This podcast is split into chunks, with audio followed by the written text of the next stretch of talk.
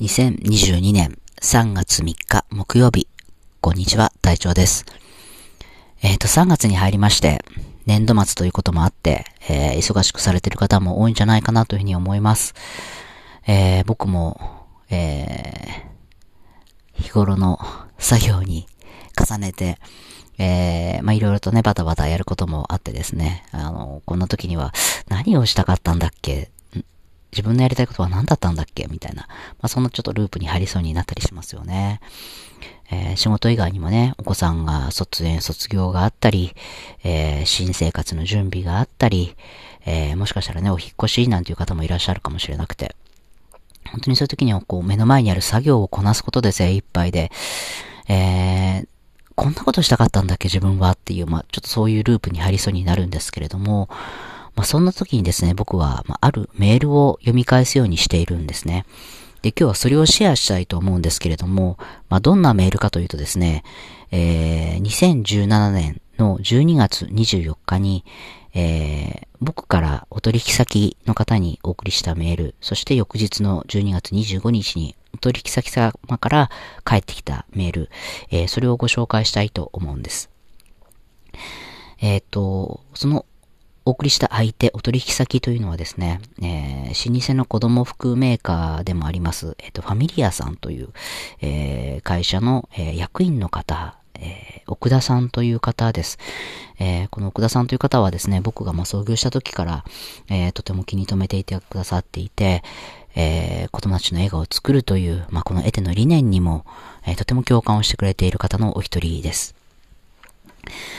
えー、では、シェアしたいと思います。えー、読みます。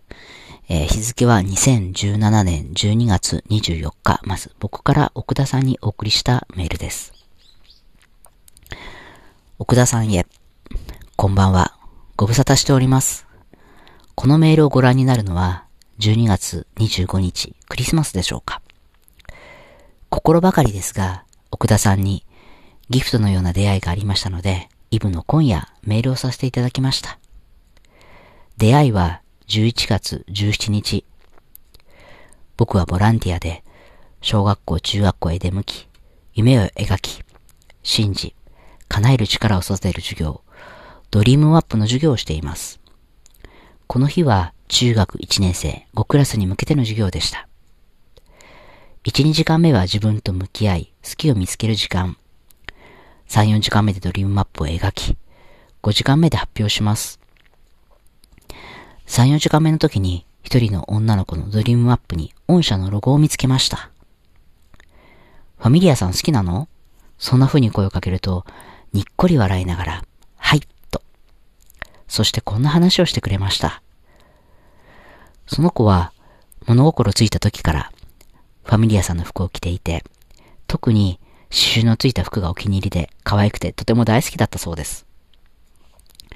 少し大きくなると、その着心地の良さにも気づいたと。着れなくなった今でも、その服は大切に保管しています、と言っていました。ドリームマップの中央には、何歳になった時と夢を描きます。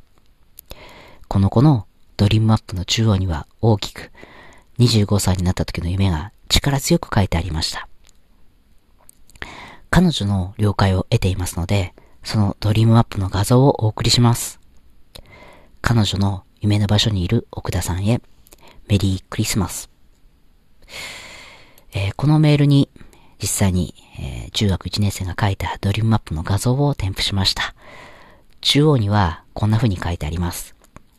25歳、服を着てくれる人を楽しい気持ちにさせるパターンな、その周りには、えー、ミシンの写真とか、刺繍の糸の写真とか、えー、パタンナーのこのお仕事の写真ですかね、えー、貼ってある、えー、その周りにですね、たくさんのファミリアさんの服が切り取って貼ってあるんですね。そしてその周りには、丁寧な作り、可愛い、素敵なデザイン、ファミリアで働いています。まあ、その言葉が踊っていました。翌日、えー、奥田さんからメールの返事が来ました。こんな返事です。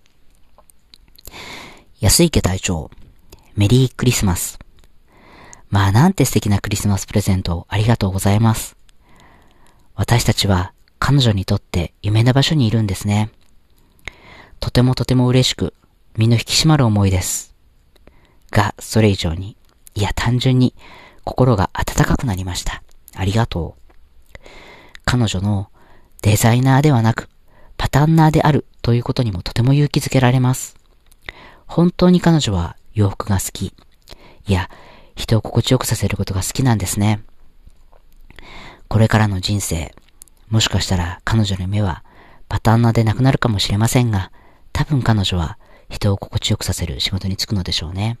素晴らしい。いや、ファミリアにいる私としてはぜひこの夢を叶えていただきたいと思います。今、中学1年生ということは、20歳になるのは7年後ぐらいかな。私はまだ働いていると思います。かっこ笑い。ぜひ一緒に働いて、お互いの夢を広げていきましょう。ドリームアップの授業、素晴らしいですね。1時間目から5時間目まで、特に自分と向き合う1、2時間目の授業が興味深いです。安池隊長らしい授業です。本当に温かいクリスマスプレゼントありがとうございます。弊社のデザイナー、パタンナーにもプレゼントしますね。ありがとう、安池サンタさん。奥田より。こんなメールが、やりとりがありました。で、実は翌日、ある方からお電話をいただいたんですね。